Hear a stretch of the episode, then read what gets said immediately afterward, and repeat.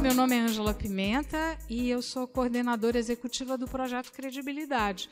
O projeto Credibilidade é o capítulo brasileiro do Trust Project e a gente quer aumentar a transparência do jornalismo através de uma parceria voluntária com os veículos que aceitam adotar o que a gente chama de indicadores de credibilidade, que, resumindo bastante, podem ser comparados aos dados nutricionais da notícia. E aí eu queria começar, essa é a primeira parte, depois dela a gente faz uma pausa para conversar. De fato, tem uma crise já medida da credibilidade jornalística. O Datafolha produz a cada ano essa pesquisa que é sobre a credibilidade das instituições. Aqui está imprensa, poder judiciário, grandes empresas e Ministério Público. Se a gente comparar, para comparar direito, a gente tem que voltar a 2012 e ver o que está acontecendo. Ó. Em 2012, 31% dos pesquisados diziam acreditar muito na imprensa. De 31, hoje são 24, é menos de um quarto da população brasileira que diz confiar de fato na imprensa. Dos que diziam confiar um pouco, eram 51 e hoje são 48. Entretanto, isso é que é o mais preocupante.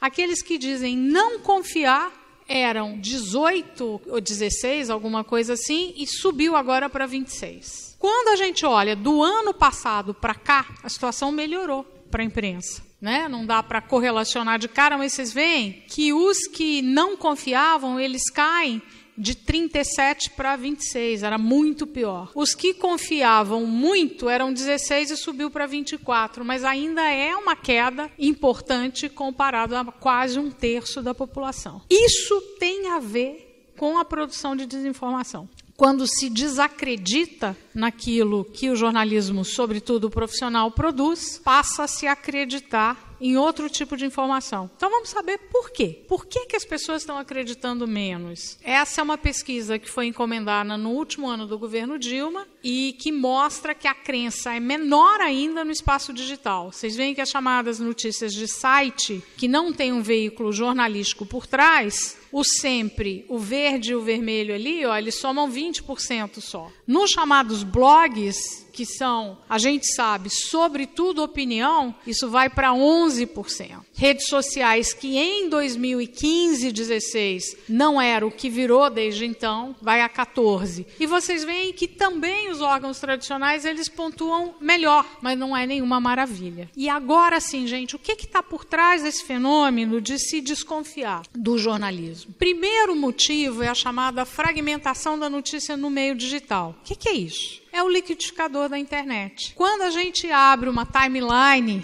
o Facebook, o Twitter, a gente vai encontrar lá uma notícia, notícia de algum veículo jornalístico misturado aqui. As férias da minha prima perua, a receita de bolo da minha tia, é um compromisso que alguém chamou um evento que eu tô afim de ir, um anúncio de uma compra, aniversário de alguém e o gato de mais alguém. E no meio disso está a notícia. Já existem pesquisas que mostram, documentando que essa vizinhança diferente, esse efeito de liquidificador do conteúdo, está impactando a capacidade das pessoas prestarem atenção no que leem e a capacidade delas acreditarem. Porque é como é o nome é esse mesmo, fragmentou. Ela saiu de um lugar que eu reconhecia como notícia, podia ser a página do jornal impresso ou o site, e caiu no mundo. Ela é um caco de informação no meio de muito ruído. Além disso, tem um outro fenômeno que também é bastante complicado, o nome é feio pra caramba: desintermediação da notícia no meio digital. O que, que é isso? É quando pode ser um jogador de futebol, um político, uma celebridade, em vez de falar com a imprensa, que é algo complicado e tem o contraditório, ele vai direto na sua rede social, ele ou ela. Para quê? Para evitar o contraditório, para evitar perguntas incômodas, questionamentos e informações que vão questionar e não corroborar o que ele ou ela querem dizer. Polarização política, isso também já está documentado em literatura acadêmica sobre jornalismo, não só no Brasil. Quando você tem uma sociedade civil fraturada, a sua tendência é acreditar no seu time. A gente vai falar uh, da, daqui a pouco com mais foco nisso aí. Mas a polarização política e as chamadas, abre muitas aspas, fecha aspas, notícias falsas, também estão por trás da erosão da credibilidade jornalística. Os chamados filtros bolhas, isso aí é uma expressão criada por um jornalista americano que se chama Eli Pariser. Ele vai mostrar, e nós aqui somos uma bolha, por estarmos aqui, pelos incentivos que nos trouxeram nessa noite fria e chuvosa aqui, a gente começa a trafegar com quem parece com a gente. E aquela passa a ser a nossa realidade com muito incentivo para a gente ignorar outras perspectivas e outras realidades. Diante disso, a gente tem esse fenômeno que rendeu um prêmio Nobel de Economia para um psicólogo. A gente está aqui na Casa do Povo, Cultura Judaica, esses psicólogos, os dois que estudaram isso, são dois judeus, dois ex-soldados do exército israelense, o Daniel Kahneman e o Amos Tversky. Eles vão pesquisar nos anos, sobretudo 80, de que forma aquilo que a gente, a maneira que a gente depreende a realidade, ela é uma grande simplificação. Nós somos o tempo todo bombardeados por estímulos e informações. Então a gente precisa achar um mínimo denominador comum disso, que é, de certa maneira, uma tendência a estereotipar. Isso também significa que dentro da nossa caixa craniana, e gente, isso vale para a rainha da Inglaterra, para o ex-presidente Lula, para o Bolsonaro, para a Nina, para mim, para a Tereza, para a Amanda, para todo mundo que está aqui. É da natureza humana, é o viés de confirmação. É a tendência que nós temos de torcer e tentar prever por desfechos de situações que nos agradem. Ou seja, é o viés, o que é o viés? É aquilo que está entortado para um lado para o outro, que confirme aquilo que a gente é no mundo. Eu sabia, ou eu sabia, pode ser o meu time de futebol, o meu partido, né? E por assim diante.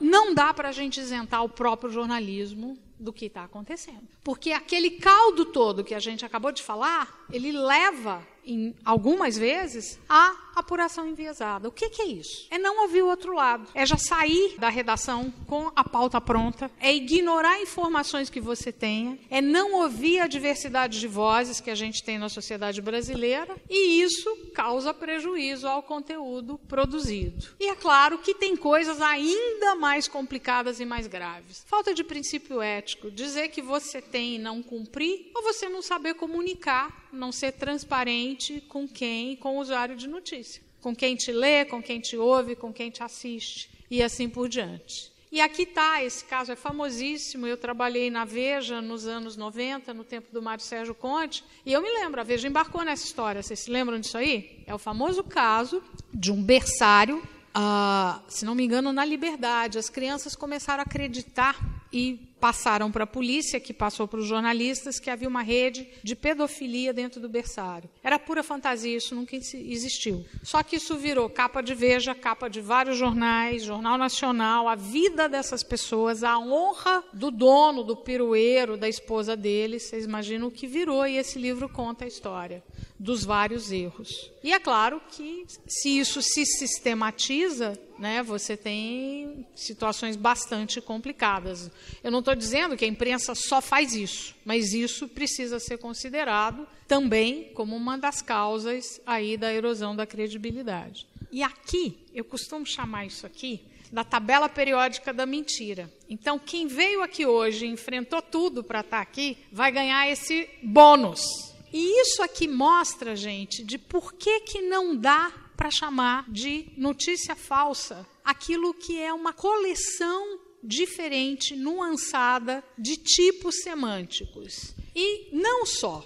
Eu peguei essa tabela e traduzi dessa pesquisadora britânica Claire Wardle, como eu fiz também um crime da mala. Eu arrumei um exemplo para cada uma. Falsa conexão. Que diabo é isso? A falsa conexão é quando manchete, ilustração ou legenda não confirma o conteúdo. Isso aqui é o Trump é, e a propaganda, a, a publicidade diz que ele é um cobra, um craque para dar dica sobre hipoteca. Você vai, clica nele, o que, que aparece? Um cadastro para você preencher. Ou seja, uma falsa conexão. Quando a gente olha hoje em dia, sites até noticiosos muito legais, vocês já viram aquele Outbrain, que é um secos e molhados lá embaixo, no pé dos sites? Aquilo é claramente, você clica em muito daquelas coisas pegadinha. Não é que assim o cara vai, não é hacker, mas é uma confirma, é uma informação que não se confirma. O que ela vende não está lá no fundo. Você clica e ela te causa algum tipo de decepção. Isso, se usado politicamente, é complicado. O próximo é o falso contexto. Eu pus essa foto aí do Moro de propósito, porque ele estava procurando no Congresso Nacional durante uma audiência, no tempo que ele ainda era juiz, uma tomada para o laptop dele. E publicaram que ele estava triste porque ele tinha condenado o presidente Lula no caso do triplex. Pessoal, não importa o que eu ou vocês pensem do Moro ou do Lula, o fato é que o Moro estava procurando uma tomada. Então, o que é isso? É um falso contexto. A foto é verdadeira? Verdadeiríssima. Mas se eu tiro essa foto do contexto original produzido, olha a confusão que dá. Manipulação de contexto. Isso agora ficou moda o pessoal falar de deepfake. Esse vídeo aí não dá tempo para a gente dizer, mas é daquele. É um excelente diretor americano que se chama Jordan Peele. O Obama começa falando umas coisas assim bem pesadas contra o Trump. Aí você fala, mas o Obama falando tão chique, o Obama falando isso. Passa mais ou menos um minuto, a tela se corta no meio e o Jordan Peele, que tem uma voz parecida com o Obama, começa a falar junto com o Obama. Manipularam pixel a pixel o Obama. E isso eu fiz uma pesquisa com gente do ramo, diz que para fazer o Obama falar o que ele não disse, levou 40 horas de rodar programa de software. Já existe hoje, já está em fase avançada, o Photoshop da voz. Então, daqui a alguns anos, vai ser possível que eu esteja aqui falando coisas que eu nunca pensei e nunca falei. Isso é um desafio? É. Para o Brasil de hoje, não é. Porque o grande problema do Brasil de hoje é a falsa conexão e o falso contexto. Mas o futuro nos diz diz que você pode ter uma manipulação de imagem. Vocês lembram o presidente Lula, o ano passado, tinha um WhatsApp, se não me engano, ele estava na cadeia, ou alguém imitando? É também você tentar se. É a manipulação de uma informação original para enganar. Sátiro ou paródia? Olha para vocês verem. Por que, que não dá para chamar de NF? Porque sátiro ou paródia, que são coisas essenciais à democracia, fazem parte desse ecossistema da desinformação. E por que que fazem? Porque aonde é que do ponto de vista semântico essas coisas operam? No exagero, no absurdo. Então se a gente for dizer isso tem a ver com a realidade, não. Tem uma função de rir do poderoso e essa função é absolutamente necessária? Claro. Mas se ela estiver descontextualizada, eu me pego três vezes por semana me confundindo na minha timeline no Facebook com esses dois. Eu rio duas vezes do absurdo e de mim mesma. Agora, tem gente que acredita que é verdade e aí pode se causar um grande problema. Conteúdo enganoso, isso é um baita risco. A gente está vendo isso com as vacinas, aonde informações que não são fidedignas, elas estão dizendo que vacina mata, tem essa campanha anti-vacina e a gente agora tem os terraplanistas que dizem que a Terra é plana. Tem gente que acha que é uma piada que a Terra é plana. Eu fico pensando no Galileu, que morreu na fogueira para defender cientificamente que a Terra era redonda. E eu fico pensando numa situação que pode ser absurda. Vocês imaginem um professor de ensino médio que tenha que lidar com alguém que o desafie, ele ou ela, professor ou professora, que a Terra é plana. Então vocês veem que existe de fato já uma coisa conspiratória para negar o quê? O saber científico. Conteúdo impostor, gente. Quando vocês olham lá em cima, está escrito Folha Brasil. Ele está tentando se passar pela Folha de São Paulo. Então, quando fontes genuínas são imitadas. E, finalmente, Aqui é a mentira 100%, aquela 51 da cachaça. Isso aqui é quando o Papa Francisco teria endossado, apoiado o Trump na eleição de 2016 à presidência. Isto nunca existiu.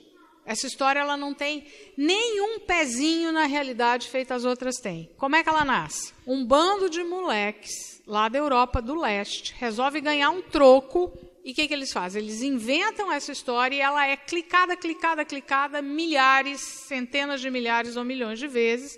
Isso chega nos Estados Unidos. Quem é católico, conservador e quer votar no Trump fala: Uau, que legal, até o Papa. Só que não era bem assim, o Papa desmente, mas àquela altura muita gente se convenceu de que era verdade. Essa mentira, 100%, ela é uma oitava parte, como vocês viram, é, desse tipo de conteúdo desse ecossistema. E aqui, gente, é outro gráfico, ele está meio escuro, mas esse gráfico é super importante. Porque quando a gente fala de desinformação, e a Claire Ward ela divide em três pedaços. Informação incorreta, que é basicamente um erro honesto. Todo mundo erra, jornalista e não jornalista, cientista e não cientista. Aqui está lá no ramo da falsa conexão ou do conteúdo que te engana. Por exemplo, uma peça de humor. Aqui, do lado de cá, direito de vocês, esquerdo meu, está uma coisa que não pode dizer que é mentirosa, mas que é o grande risco da democracia hoje. É o discurso do ódio e o assédio. Você pode dizer que isso é falso?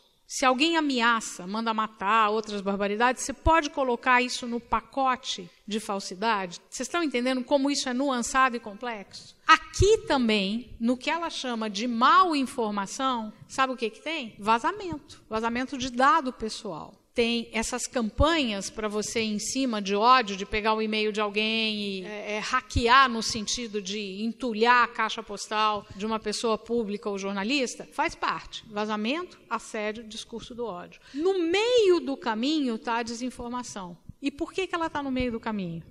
Porque no meio do caminho a gente não consegue cravar a motivação. O erro honesto do lado de lá, você não tem a intenção de ferir. Aqui é criminoso. É claramente criminoso. Quando a gente vê aquele matador, aquele louco lá da Nova Zelândia e depois também no Sri Lanka, os ataques recentes, o que, que eles usam? Mídia social para discurso do ódio e para crime de ódio. Isso não pertence ao reino da mentira. Isso é muito verdadeiro. E, na minha opinião pessoal, isso aqui não faz parte da democracia. As próprias plataformas agora estão começando a retirar ameaça racista, sexista, incitação à violência. Como é que você defende a liberdade de expressão sem deixar aquele pessoal de lá impune. Porque é muito fácil você hoje já distinguir a informação jornalística, que é a que nos interessa por interesse público, né? O que rolou na Câmara Municipal, no Congresso, o prefeito, o governador, o buraco da minha rua, a fila do SUS, a taxa de monóxido de carbono no ar, o tamanho do lixão, é disso que o jornalismo que eu presto mais atenção precisa tratar. Não estou desqualificando os outros, mas o meu favorito é esse pedaço aqui. É muito fácil hoje, com os elementos, sobretudo que o nosso projeto dá, identificar a coluna de cá. Um jornalismo de qualidade. Também é muito fácil identificar o discurso do ódio, o vazamento e o assédio. Mas e o meio do caminho? Por isso é que é um perigo. Já existem, gente, 20 projetos de lei no Congresso Nacional tentando, o nome técnico é tipificar, é dizer o que é N falsa. É impossível. Porque vocês viram ali nos tipos do ecossistema como é nuançado. Vocês já pensaram isso em mão do juiz? Se eles começarem a remover conteúdo, o que, que vai acontecer? Grandes veículos que têm grana para pagar advogado, esses vão entrar, mandado de segurança, o diabo 4 e vão conseguir. Quem é que perderia numa situação dessa? Os frilas desse nosso país. Os jornalistas de lugares remotos, de favelas, né? De Brumadinho, de Mariana, enfim. Então é uma coisa muito complicada. Agora, de fato, você pode deixar o discurso de ódio correr solto? Não. Então, a nossa sociedade, a gente tem que debater isso e ver, estabelecer esses limites. E aqui eu uso isso, essa imagem, isso aqui é o vertedouro da usina chinesa de Três Gargantas. Para mim, isso aí é uma metáfora da internet. Aqui, para mim, está a cura do câncer e tráfico de órgãos, pornografia infantil e Shakespeare, o babado que o Enóis pratica e os, o que o Congresso produz num dia. Está tudo misturado. E esse é um grande problema. Vocês lembram que nós, seres humanos, nós precisamos de ordem e de previsibilidade? E para isso a gente opera numa coisa de, que chama viés de confirmação? Com um mundo extremamente complexo e, digamos, sem curadoria, muita gente está perdida. E isso é muito complicado. Nós vivemos hoje, em 2019, hoje dia 15 de maio, disse que a comunicação digital é a maior experiência comunicacional da espécie humana, e é. O que a possibilidade de você, um, falar com todos, trouxe. E o que, que isso significa? Que era o que não se previa, que os maus atores, e a gente sabe quem é, estão lá no slide anterior, quem não respeita a diferença, né, é, faz. Essa capacidade de produzir lixo e amplificar lixo. Então, você, no primeiro slide, eu acho que você mostrou que Google e Facebook patrocinam o projeto. Mas, digamos, a falta de regulação para o que eles publicam lá, digamos, é muito mais prejudicial do que qualquer apoio ou patrocínio que eles possam dar para esse tipo de projeto. Quer dizer, gostaria que você falasse sobre isso, porque é fundamental que haja uma regulação, né? Eu não falo nem em nome do Google e nem do Facebook. O nosso projeto não é subordinado a eles. Num momento de extrema crise no Brasil, na imprensa, a gente tem duas crises combinadas: a crise da disrupção digital e a crise econômica, que está durando aí, enfim, talvez já mais de cinco anos. Então, é um recurso disponível e é um recurso legítimo. Como é um projeto que lida com informação pública, é um esclarecimento que eu acho que eu tenho dever, estou fazendo aqui o que se chama de um disclaimer, sobre regulação. O que as plataformas já estão fazendo, à medida que elas estão começando a tirar esses elementos de maus atores, já é moderação do discurso público. Eu acho que esse debate pertence a nós. E ele precisa ser travado, inclusive no Congresso Nacional. Essa também é uma posição pública minha. A disrupção digital, ela afetou incrivelmente, né? Quem é jornalista que uh, com mais de 40 anos, feito é o meu caso, a profissão, né? Então, isso precisa ser levado em conta. Pelo lado da publicidade, os veículos pararam de ter a capacidade de se financiar.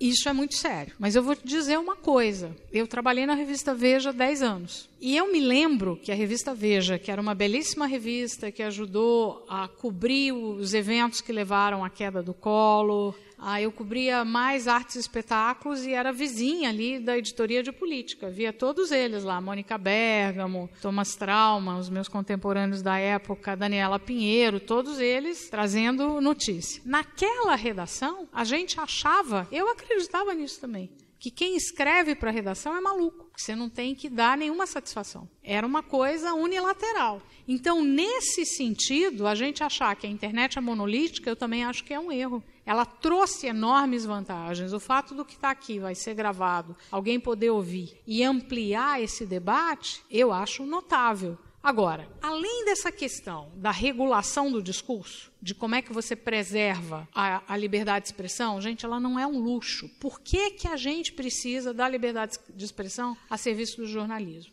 Vou citar mais uma filósofa judia aqui, a Hannah Arendt.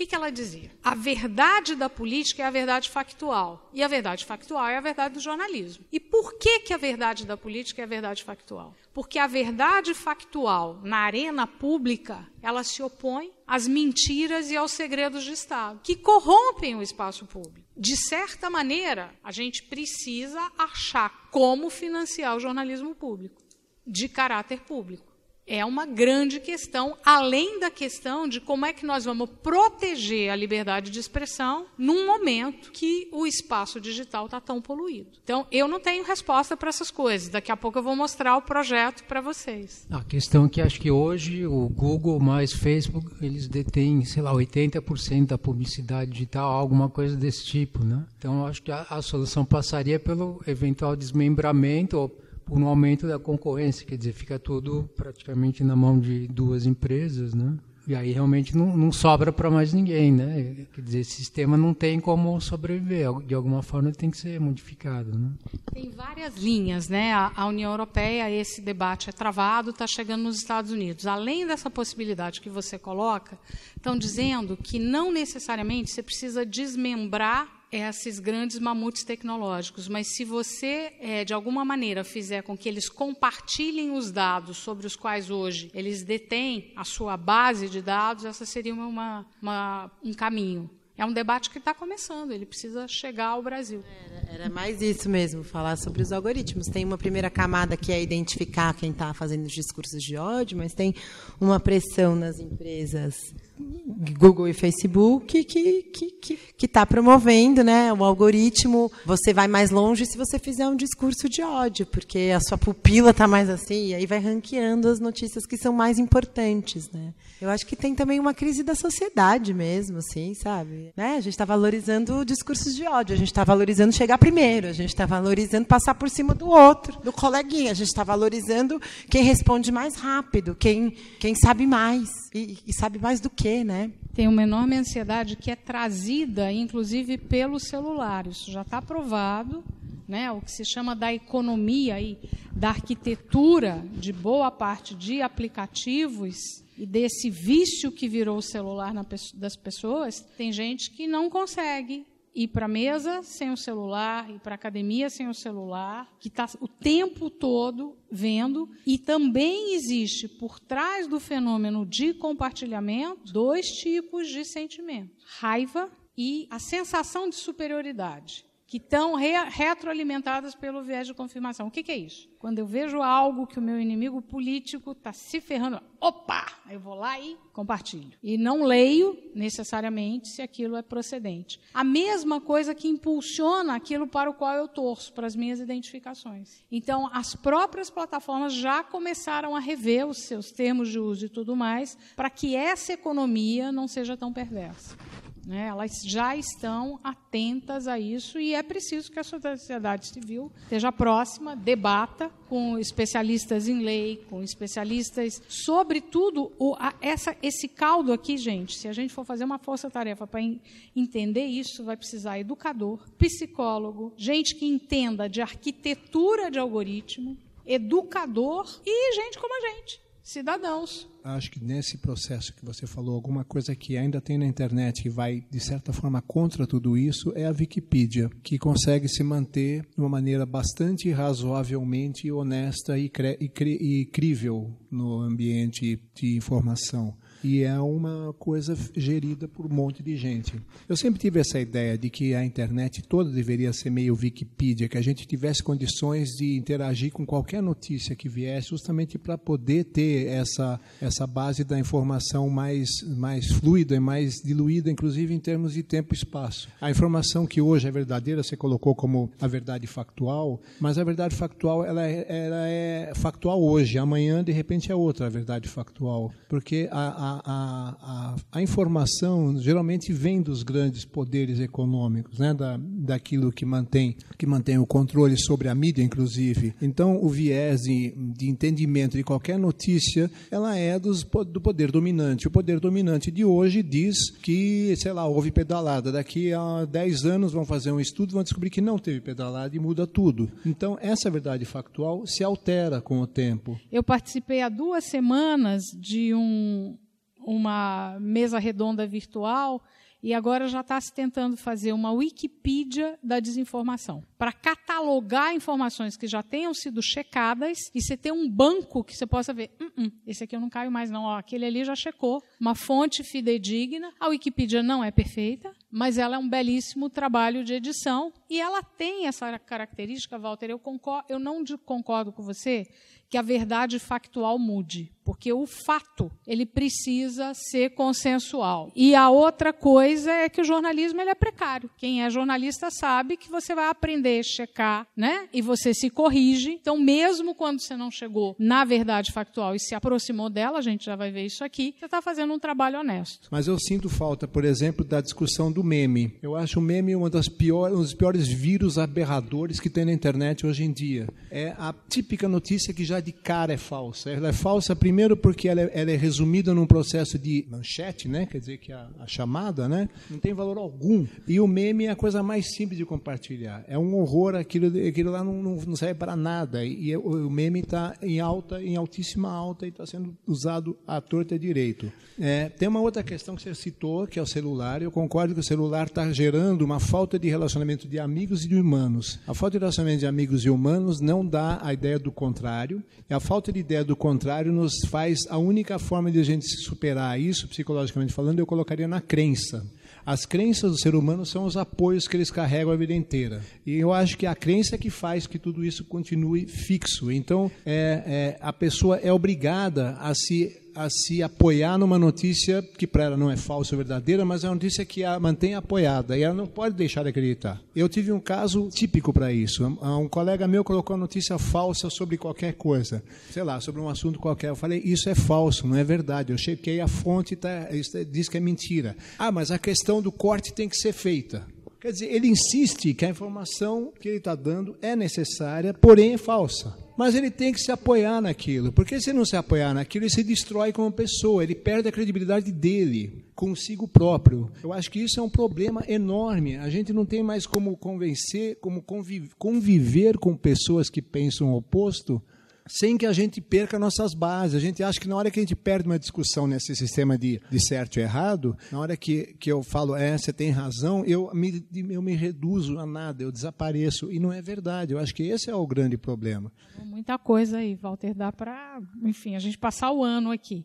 Mas eu queria só confirmar isso que você falou dos memes, a própria Claro Wardle, que é uma pesquisadora, ela traz isso, ela é, é, ela é muito, eu acho o trabalho dela muito interessante, porque ela é uma acadêmica profunda e ela tem, ela é muito pragmática no bom sentido. Ela trabalha em campo e ela treina jornalista para enfrentar isso. É uma britânica e agora ela está justamente treinando jornalistas canadenses é, já treinou nigerianos, brasileiros, e ela fala isso do meme. Como ele é uma célula muito pequenininha e fácil, e ele estereotipa, ele é uma erva daninha no meio desse grande matagal. Então, quando a gente pensa em deepfake, deepfake vai ser lá longe, sabe? O meme é o mosquito do dengue. Ele é pequenininho, mas muito bem projetado para fazer estrago. É sobre leis, né? Eu estava pensando sobre a questão da, das leis que estão pautando aí mundialmente as questões de liberdade de expressão, né? E, e, discurso de ódio. E aí pegando dois exemplos bem diferentes um do outro, sei lá, Estados Unidos, que muita gente se pauta pela primeira emenda, né? Que é, coloca a liberdade de expressão, de alguma forma acaba colocando a liberdade de expressão em cima da questão da dignidade,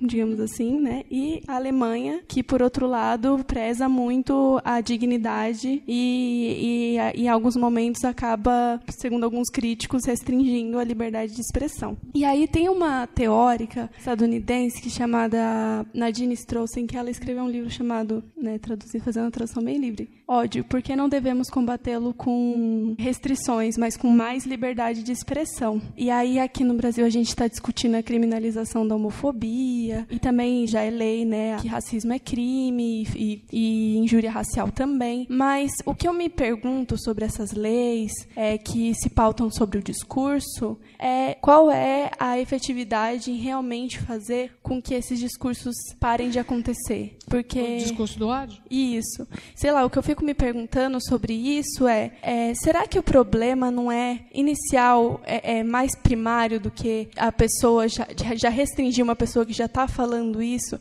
mas anterior, o que leva a pessoa a falar isso nas redes sociais, o que leva à formação do ódio, a, a, uma cabeça que se põe no espaço na, na, na, nossa esfera pública, né, hoje em dia, que é a internet, é como essa pessoa que vai falar esse tipo de conteúdo de ódio. Eu acho que o meme, eu acho que ele entra mais uma questão, para mim, o que eu vejo meme, mais uma questão de, da mesma coisa que entra o sensacionalista uhum. e o The Herald. É, uma coisa pode Tem ser um... meme de humor. Pode ter um humor. meme gatinho, por assim isso, assim dizer. Gente, isso. né? E para mim pode entrar pra, por aí também. Não, não, não, necessariamente é uma ferramenta ruim ou, de, ou destrutiva per se, mas, tipo, talvez pode ser legal também. Assim, eu acho que é uma coisa que pode ser usada tanto para cá quanto para cá também. Não, a gente está falando do meme usado para desinformação. Nas últimas eleições, no projeto Comprova, eu participei dele desde o começo da coalizão. O que a gente via chegando era principalmente meme.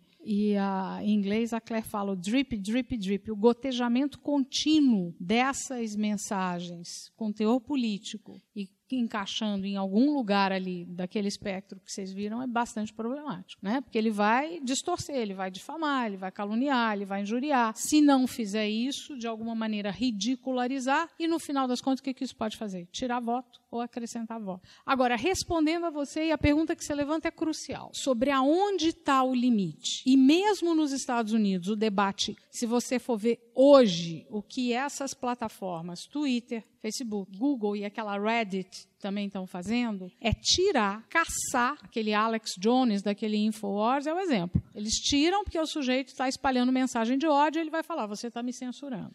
Qual é, a meu ver, aqui eu estou falando como jornalista e ser humano, pessoa que sou, o grande problema de você deixar o discurso do ódio por aí? Primeiro, que ele vai sujar a água de todo mundo, ele é tóxico. A segunda coisa é que ele pode motivar ações. Se você disser por aí que é, pelo amor de Deus, isso aqui está sendo gravado, mas que é bom matar algum tipo de gente, ou segregar algum tipo de gente, ou a escravizar algum tipo de gente, pode ter outras pessoas que levem isso a sério. Como é que se conserta e qual é a grande questão do ódio? é a minha incapacidade. Quem odeia, o que, que faz? Não se identifica. Não vê a humanidade que tem em cada um de nós, mesmo quando a gente discorda. Vocês lembram daquela coisa linda do Nelson Mandela, do Ubuntu? Vocês já ouviram falar naquilo? É basicamente sim, é uma coisa linda. Ela fala o seguinte: eu sou porque todos nós somos. Eu me construo nas relações que eu sou capaz de estabelecer com vocês. Então, se eu elevo, se eu ajudo, se eu construo, eu sobo junto. Se eu ofendo, se eu ataco, né? se eu cometo algum crime, eu também me rebaixo. E onde é que está a raiz do Ubuntu? Na identificação. Da gente ver que tem um ser humano em quem tem a cor diferente da gente, em quem pensa diferente da gente. Hoje, essas relações familiares estão muito abaladas pela política.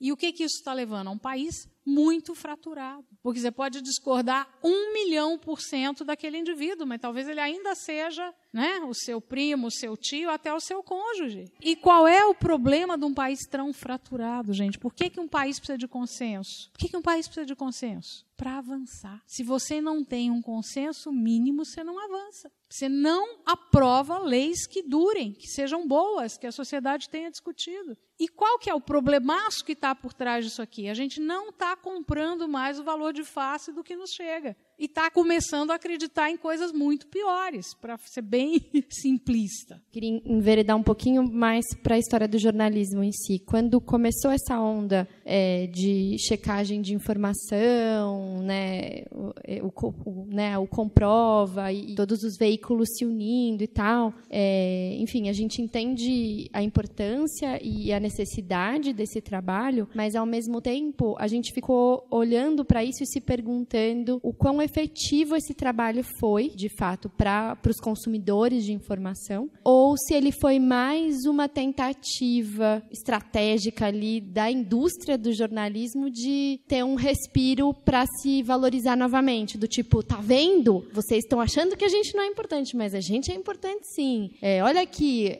E aí, por aí vai uma narrativa também que eu já, eu já escrevi sobre isso, que é por exemplo, a chamada da Folha, né, quando o Bolsonaro ganha, e eles criam uma campanha toda em cima de, olha, o jornalismo profissional. E aí você vai para um lugar de tem o jornalismo super qualificado, mas ele faz parte só desse ambiente aqui dessas empresas que tem uma estrutura X, um número de funcionários Y, um histórico Z, que acaba querendo criar uma diferenciação entre outras iniciativas mais independentes ou tal que estão fazendo jornalismo aí não, né? E aí falando, olha, coloca o seu dinheiro aqui. Eu já te respondo, porque aqui a gente. Bom, eu até vou falar de checagem, sim. No caso específico do Comprova. O que, que se concluiu? A gente está escrevendo a história do Comprova, está saindo primeiro em inglês e depois vai ser traduzido para o português em breve. É, dos 146 posts publicados, grande parte era informação falso ou enganoso. O falso é quando você diz claramente que tem uma intenção ali de confundir as pessoas.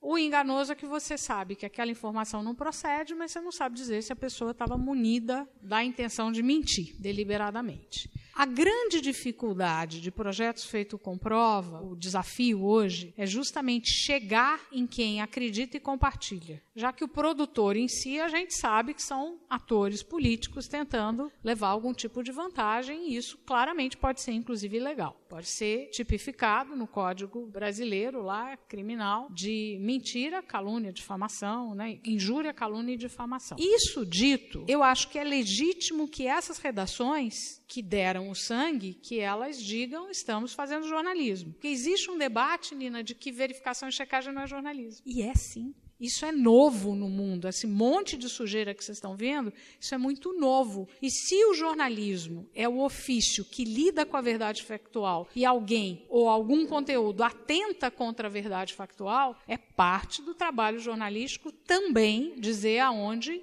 mora a verdade factual. Eu queria mostrar aqui qual que é a diferença da checagem, que é aquilo que é oficial. O que, que eu vou checar? Vou checar o que o Bolsonaro falou, o que o IBGE falou, o que a universidade falou, o que o É Nós, se puser um, um release no site, falou, é uma fonte visível. Ela tem nome, CPF ou CNPJ. Isso é checagem. E o que, que eu checo? Eu checo o que é fato, eu não posso checar a opinião. A Amanda pode dizer, falar, preto é a minha cor favorita. Aí vai a Gabi e fala, não, vermelho é minha cor favorita. O que, que é verdade aqui? As duas. Opinião é a sua verdade pessoal. Então você não checa opinião, você checa fato. Fato é o esteio comum para todo mundo. E como é que você checa? Você pega o que alguém disse ou publicou e compara aquilo com uma outra fonte. Pode ser um discurso científico, pode ser as estatísticas do IBGE, pode ser o mesmo político desdizendo aquilo que ele ou ela disse há quatro anos e está documentado. E aí você produz um relatório. Se isso é falso, se isso é enganoso,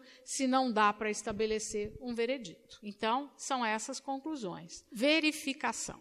É aqui que mora o demônio pior de todos. Porque essa informação não tem pai nem mãe. É o que brota no esgoto das redes sociais e também dos aplicativos de mensagem. É o que se chama de User Generated Content. Isso aí é aquele espectro que a gente viu lá, grande parte dele. Meme, que você não sabe o autor daqui. Por isso, além do bom humor, você tem muito conteúdo muito nocivo, sexista, racista, outros tipos de istas aí não muito bons. E aí como é que você faz? Eu fiz esse curso do First Draft, eu lembro que um dia, numa tarde, eu baixei 40 extensões do Chrome, só para poder checar se fotografia, se áudio, busca reversa, geolocalização. É um uma festa de ferramentas. As coisas mais sofisticadas, feito deepfake, elas são mais desafiadoras. Ambas as coisas visam desmascarar o que é mentira, para se restabelecer a verdade factual. O GC chama-se User Generated Content, é conteúdo produzido por usuário.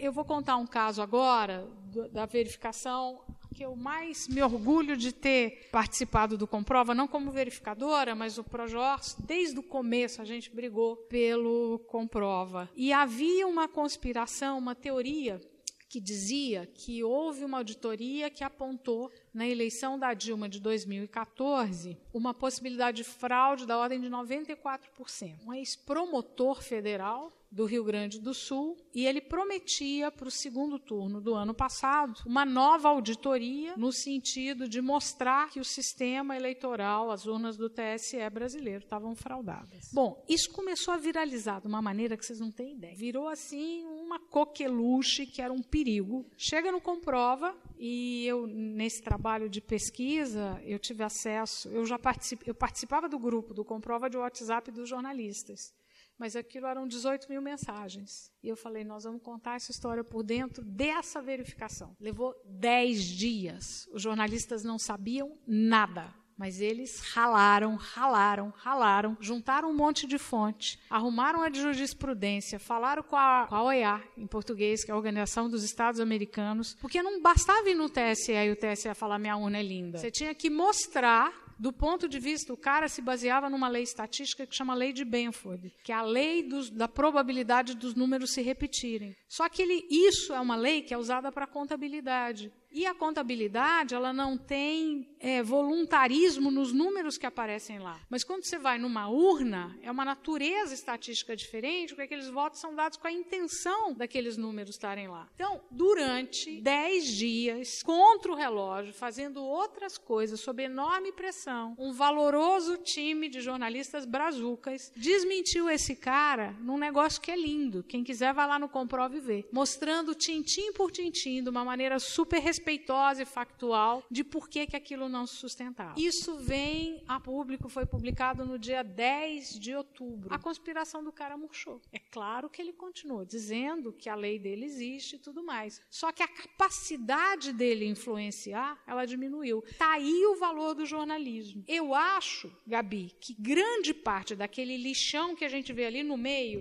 entre o discurso do ódio e a informação super qualificada, a vala ali no meio, para isso o jornalismo funciona. Para isso, a gente vai precisar de bancos de dados factuais que afirmem que a Terra é plana, que vacina pode dar reação, mas ajuda, e coisas assim por diante. Você acha que não teria diminuído de qualquer forma se fosse uma outra versão soltada, né? Tipo assim, sem todo esse trabalho profundo de, de apuração e de checagem? Se é isso assim, olha, gente, é, o TSE está desmentindo essa, essa houve notícia a, falsa. Houve, essa desmenti, houve o desmentido do TSE e havia uma conspiração em cima do TSE.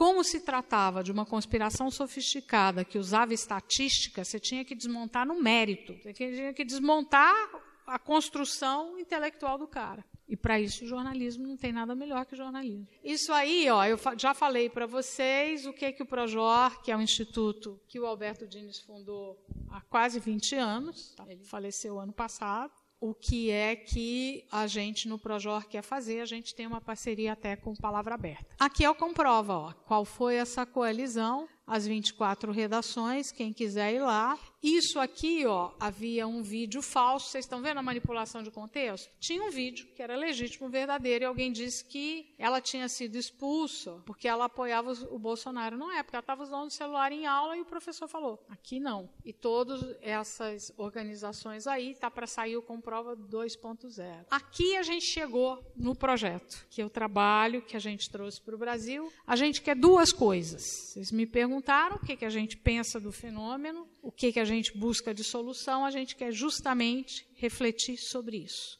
O que, que acontece quando o jornalismo, o conteúdo do jornalismo, deixa o lugar que ele sempre morou, que é a página de papel, ou depois o site, e ele se mistura com todo o resto. E a segunda coisa é qual é a reação que o jornalismo de qualidade, que não é censura, ele pode ter no meio de tanto ruído. Isso aqui, gente, é todo o nosso conjunto de parceiros. A Folha, o Poder 360, aquele lá de cima, e o Mural, desde a semana passada, eles lançaram o que a gente chama de indicadores de credibilidade, que é aquilo que eu falei para vocês das redações que concordam abrir a cozinha, permitir que nós saibamos como é que eles apuram, que compromissos eles têm, como é que eles corrigem como é que eles citam, como é que eles ouvem vozes diversas, para não ser um jornalismo monolítico. Significa que a partir de agora é mais fácil conversar com eles e cobrar deles esses compromissos que eles assumiram. Isso eu acho, a gente não certifica a notícia. Se você pegar, falar, ó, todo mundo que está aqui é que só tem amigo meu de veículo e vocês são os bacanudos. E todo mundo que está naquela sala ali, mais ou menos. Isso é certificar a notícia, isso é censura. O que a gente está dizendo é o seguinte: você está afim de assumir compromissos públicos e dizer como é que se apura? Se sim, escreva isso no seu site e dê canais para as pessoas conversarem, reclamarem, sugerirem, elogiarem. É você que tem que decidir o que é bacana para você ler e você, Walter, você, Ricardo, você, Gabi. Não sou eu, eu, projeto credibilidade, não tenho esse direito. Num ambiente democrático, o cidadão, a cidadã, tem direito de decidir. Lembra da opinião? O direito de opinião é parte da democracia e viva ele. Então, o que a gente faz, e vocês vejam que são muito diversos, tem desde a mural ao globo, esses aqui ainda não se mexeram muito. Os mais ativos é quem está aqui nos adotantes iniciais e os que entraram mais recentemente. O Jornal do Comércio do Recife deu um grande exemplo em um mês eles puseram um indicador, é difícil, tem que mexer no CMS. Então, assim, a gente vê que o jornalismo está dando uma resposta. Como é que a gente ganha confiança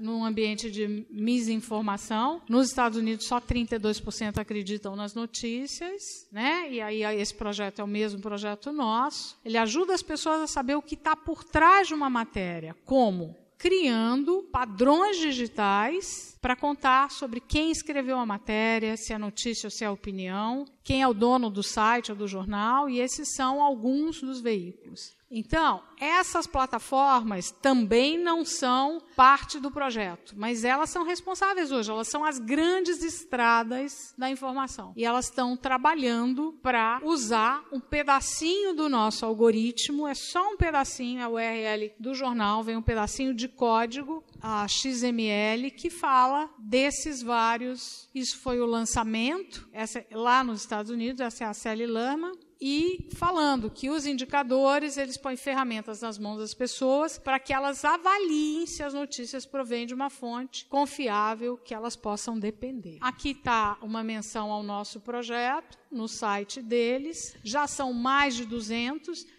e aqui é que é o coração da matéria. Que compromissos são esses que eles firmam? Eles têm que dizer, e esses, viu, Amanda, já estão dizendo, os oito lá. Quais são os seus padrões editoriais? Qual é o dono? Qual a missão que você diz ter? E os seus compromissos. Esses já estão já se comprometeram. Vai, Mas, já está no site Tem um deles. lugar padronizado no site de, dos veículos Os ou é... nossos, o nosso sistema de indicadores eles aceitam. A gente não tem nenhum papel assinado, mas tem um compromisso que quem quer aderir ao projeto adota esse sistema de indicadores. Eles se chamam mínimo protocolo viável. Sim. Mas não tem uma obrigatoriedade de onde isso vai constar sim, no site. Sim, tem. tem. Tem que ter uma página de melhores práticas. Ah, entendi. Então você tem que criar uma página onde vai responder todas essas perguntas todas, aí. Isso dá um trabalhão, porque isso é uma revolução dentro de uma redação. Você tem que rever os seus conceitos, você tem que a sua liderança de dono tem que estar de acordo, né? Então é um trabalho que levou para nós dois anos e meio para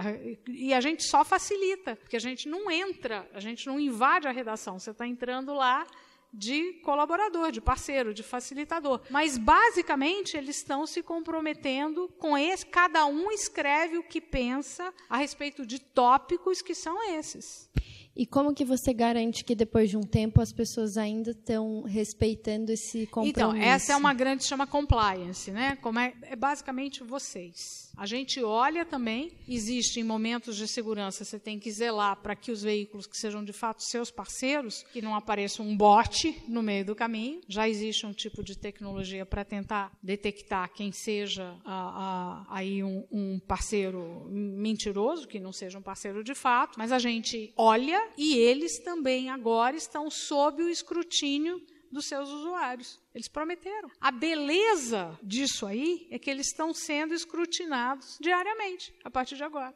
Mas, Ângela, acho que tem que ter uma campanha com o público, então, também, né? Também, também. Para falar assim, pessoas... ó, gente, agora essa galera Mas se aqui você tá se vir, comprometendo se vocês virem a campanha que ele, cada um deles fez, a gente não deixa que aquela marquinha T apareça em campanha publicitária institucional, que o veículo bata no peito e fale, eu sou do Trust Project, que não é uma marca comercial. O que a gente viu na semana passada, com a presença da Célia e tudo mais aí, é que eles estão muito dispostos, porque eles enxergam nessa transparência o que está acontecendo com o jornalismo. Vocês lembram do começo da apresentação? Da confusão do que é jornalismo e do que não é jornalismo? Para você afirmar a sua identidade jornalística, você tem que afirmar uma qualidade. Para isso, você precisa se comprometer. Você precisa deixar suas correções mais visíveis. Vocês vejam, vou dar um exemplo aqui que é notório: a Folha não tinha, agora ela tem uma editora de diversidade. A Ombudsman, a Folha reconheceu publicamente que precisa fazer muito mais do que fazia para dar voz àquilo que ela chama parcelas da sociedade historicamente marginalizadas. Né? É um ganho, eu acho que, sendo um jornal importante, com a tiragem que tem, né? ouvir parcelas da sociedade que não estão ouvidas, e eu achei, por exemplo, no domingo, que era o Dia das Mães, qual era a foto de capa de uma mãe na Folha de São Paulo? Uma mulher negra. Expertise do autor. Sempre as pessoas querem saber quem é que escreveu aquilo, quem é o ou a jornalista. Esse é também um indicador. Tipo de matéria. Grande parte da confusão hoje as pessoas não sabem se aquilo é publicidade, se é notícia, se é análise, se é opinião, se é até humor. Isso é super importante, eles também se comprometeram a usar essas diferenças. Citações e referências é um grande problema do jornalismo brasileiro. Eu fiz o meu mestrado na Universidade de Colômbia, em Nova York, das coisas que você mais respeita fora do Brasil é a informação que eu não captei, que eu não editei. Eu tenho que usar dando devido crédito. O jornalismo brasileiro precisa, isso agora está comprometido para essas redações. Métodos para matérias em profundidade, por exemplo, você vai fazer uma matéria investigativa. É a história por é a matéria por trás da matéria. Quais são as escolhas, as estratégias que você escolheu para chegar até lá? Você foi ouvir o especialista tal, por quê? Você foi, não ouviu o outro, ouviu um duas vezes, ou viajou para a cidade tal, o que guiou a sua reportagem? Os esforços de uma redação para abordar diversas perspectivas, incluindo, incluindo a política de recursos humanos. Vocês vejam? E aqui é porque o slide estava muito grande. Esse indicador de diversidade é tão importante para nós que ele é parte de melhores práticas e ele é um indicador em separado. Que ele tem duas coisas. A sua redação tem que ser mais diversa e quem você ouve também tem que representar essa diversidade. E o que que isso significa? Quanto mais diversa a sua redação, mais diversa será a sua cobertura. Origem local. Isso aqui já está também no autor, tem uma tag lá que o autor produtor tá, se ele tem alguma se ele mora, por exemplo, no Bom Retiro e escreve sobre o Bom Retiro, ou se ele é especialista sobre o Bom Retiro. Quando você fala de um país que tem 5.570 municípios, que a gente está aqui na cidade mais rica do país, mas que se a gente andar dois quilômetros está ou menos, está na Cracolândia, e cinco está nos Jardins, e dez está em Carapicuíba, e, sei lá, eu, 3 mil está na Amazônia, a gente sabe a importância do jornalismo local. Você tocou em Brumadinho e Mariana, eu sou mineira. E eu sofri muito quando eu vi aquelas duas represas. E eu me lembro, no Observatório da Imprensa, a gente fez um projeto há três anos e meio, com o curso de ética do professor Eugênio Butti, lá da, da ECA USP, que era para ver o que aconteceu com o jornalismo local de Mariana, não tinha rolado Brumadinho ainda, antes do desastre da represa lá. E aí a gente descobriu que um dos principais jornais, ele cobre, tem uma cidade que se chama Cachoeira do Campo, perto de Ouro Preto e Mariana, mas ele cobre as três. Se chama o Liberal. E o Liberal foi lá cobrir uma audiência pública em que a Samarco estava na Câmara Municipal apresentando o seu projeto de expansão da famosa curva S da represa de Fundão. No que a Samarco apresenta o projeto, e ela foi lá porque ela quis, o presidente da Câmara elogia a transparência da Samarco. E a matéria era basicamente isso. E esse ano, além de mapear, a gente levou a Elvira Lobato, que é aquela grande repórter, hoje já aposentada. Ela está fazendo um trabalho lindo para a gente. Foi em cinco cidades. Ela foi em Altamira, no Pará, foi em Mariana, foi no Nordeste, em Alagoas. Agora eu vou me esquecer o nome da cidade, Alagoas. E foi no Rio Grande do Sul e foi num deserto de notícias perto de Brasília. Em Mariana, ela descobriu o seguinte: a enorme dependência financeira dos veículos da prefeitura da Samarco, mas sobretudo da prefeitura. E que existe uma sinceridade. Você chega lá, o sujeito vira e fala: Eu não tenho como ser independente. Gente, é mais ou menos como procurar água em Marte. Se você não tem é, capacidade financeira e de gerar receita ou assinatura, você não vai fazer o jornalismo que possa ser chamado de independente em relação a Samarco, à prefeitura. E, e Mariana. E ela descobriu outra coisa. A, a, a Elvira, que o, a cobertura da imprensa nacional ela não conseguiu pegar uma história que é a tragédia de Mariana. A Samarco arrecadava 80% dos impostos locais. Fecha a Samarco, você está com o seu município que virou uma lama só e você não tem mais dinheiro para pagar professor, para limpar rua, para, enfim, hospital, merenda escolar. E é uma crise que hoje já dura três, quatro anos. E a imprensa nacional, porque ela vai lá cobrir o desastre, isso ela cobre bem, de helicóptero, de recurso, manda um monte de gente, mas ela não está lá todo dia. E isso tem a ver com o quê? Expertise local. A gente fez o primeiro MVP. Isso é uma enorme é, revolução na vida das redações. E eu não sou cínica com nenhum dos nossos parceiros. Eu acho que o trabalho da gente é ajudar. Com sinceridade, eu sou leal a eles e eu acredito neles. É perfeito o jornalismo que se produz no Brasil? Não é, mas não é no mundo em lugar nenhum. Mas está melhorando. E é o que a gente tem. Eu acho que a gente não pode ser cínico, até porque o momento que a gente vive no Brasil é muito difícil. Então, o que, que eles fizeram? Eles concordaram, alguns fizeram mais, mas pelo menos três. Melhores práticas, que inclui diversidade, tipo de matéria e expertise do autor. Tem alguns, as redações menores, elas têm mais facilidade de adotar mais rapidamente. Mas isso aqui mostra a importância. Agora, aonde vem a força do jornalismo local? Do local próprio. Nós temos que achar um jeito de financiar. Porque mesmo que houvesse todo o dinheiro do mundo, você tem uma outra competição aí que é por atenção das pessoas. Só presta atenção no Bom Retiro, aqui não é uma cidade, é um bairro, mas quem é daqui ou tem um parente aqui ou passou por aqui. Então, essa é uma outra questão, é uma outra frente. Nós está aí, que bom. Mural também. Isso aqui, gente, o nome é complicadinho, mas é como é que você conversa. A gente está aqui conversando hoje, se escutando, concordando, discordando. E é esse, o, o, os veículos hoje eles têm um grande problema, que é a falta de educação. As pessoas acham que podem abusar. Às vezes pode ser uma bobagem, uma piada, algo que não tenha nada a ver, um textão, ou xingamentos os piores possíveis. Mas existe uma parcela crescente, já considerável, de assinantes e não assinantes, para quem não tem paywall, que quer conversar. E isso pode ser um enorme ganho. Ideia de pauta, possíveis eventos, gente que é mais leal para assinatura, para quem tem assinatura, e assim por diante. Né? E esse aqui é o oitavo dos indicadores. Aqui, gente, é o consórcio deles lá. Vocês veem, está vendo ali Trinity Mirror? Vocês lembram desse Mirror nos anos 90, 80? Era o jornal mais sujo do Reino Unido. Eles grampearam, eles fizeram um negócio assim que virou crime, que pagaram milhões de libras. Aí esse grupo Trinity comprou e hoje você abre o site dos caras, a política de recurso humano a maneira como eles corrigem, eles continuam sendo um jornal popular, mas mudou. É, tem essa DPA é como se fosse Associated Press é, da Alemanha, o Independent Journal Review é um órgão é, mais à esquerda, bem opinativo americano. O Mike é um site agora que está em dificuldade, mas é um site jovem muito interessante. Globo e Mail é do Canadá, o Washington Post todo mundo conhece, tem também BBC. Hoje são mais de 200 sites atingindo 300 milhões de usuários.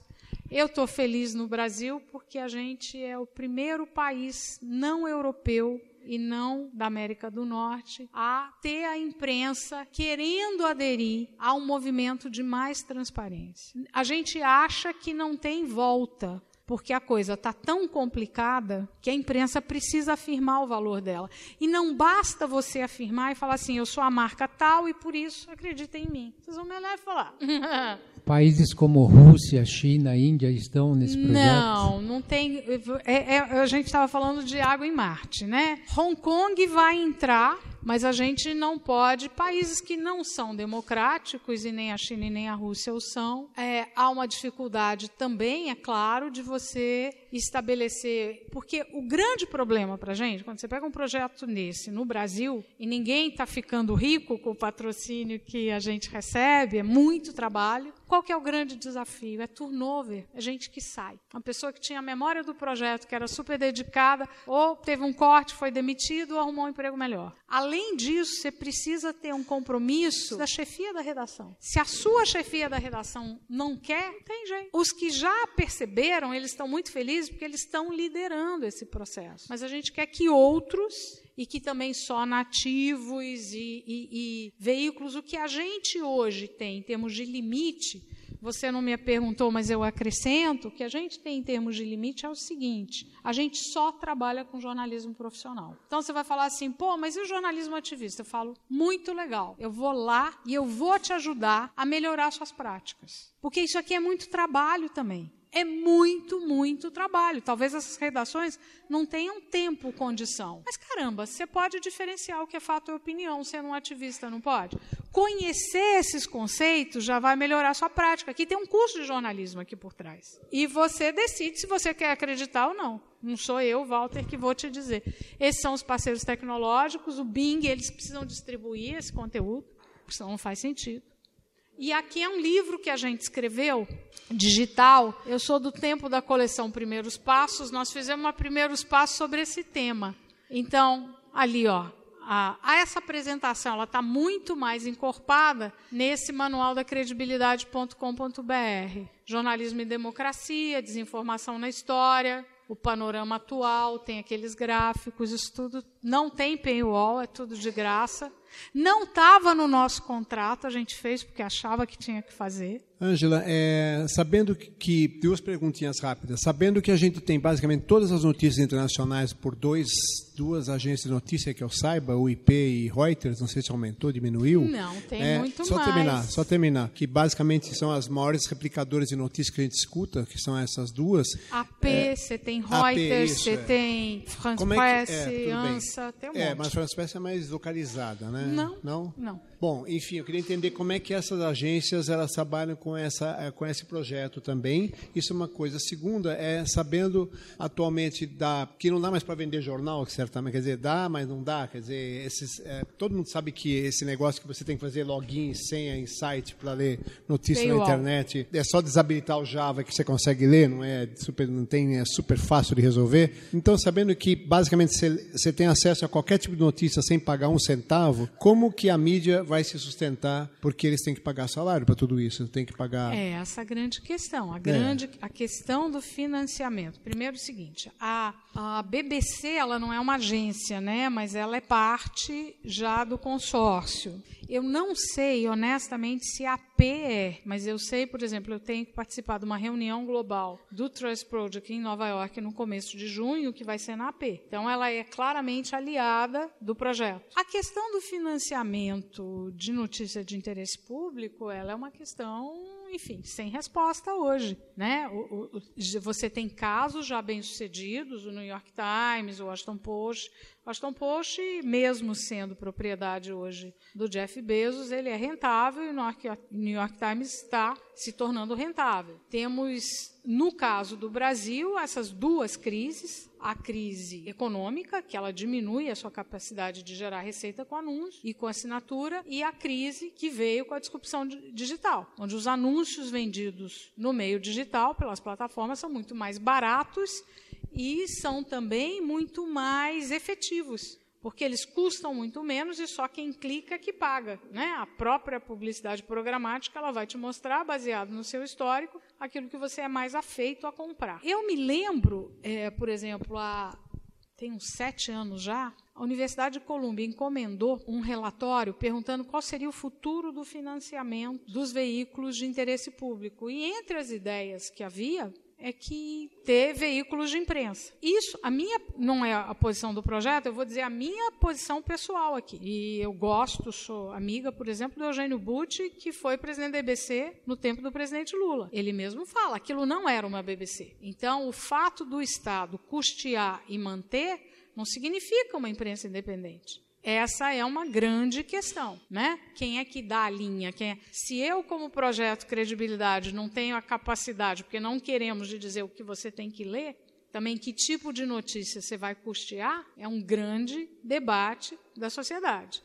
É, eu acho que tudo isso vai passar, que o jornalismo, de certa maneira, ele está começando a conversar cada vez mais com a educação. Grande parte dos dilemas que a gente tem passa pela reeducação nossa de adultos, de hábitos, da gente se atentar para o viés de confirmação, da gente tentar refazer os laços, por mais que suas relações pessoais estejam fraturadas, resgatar a humanidade do primo, do cunhado, de quem quer que seja, e também pela educação infantil. As crianças têm que aprender a tolerar a diferença, a esperar para falar, a não ter a compulsão do celular. Essas habilidades todas, elas são do ponto cognitivas e são também emocionais. Elas são chamadas as capacidades sociocognitivas. Isso é toda uma coisa por fazer. O Projó a gente está muito ocupado, mas a gente está querendo partir para um caminho também de educação midiática. Não acho a expressão alfabetização midiática boa. Por quê? Porque ela supõe que existem analfabetos. Todo mundo se precisa se educar, para começar de mim. Então, assim, a gente tem muito mais perguntas do que respostas. Mas as coisas que o Projor hoje ele tem tentado fazer apoiar o Comprova e esse projeto é fortalecer o jornalismo de uma maneira que ele seja responsabilizado e responsável. E se ele conseguir trabalhar nessa missão, certamente a marca dele se fortalece. Já existem pesquisas da Universidade do Texas em cima dos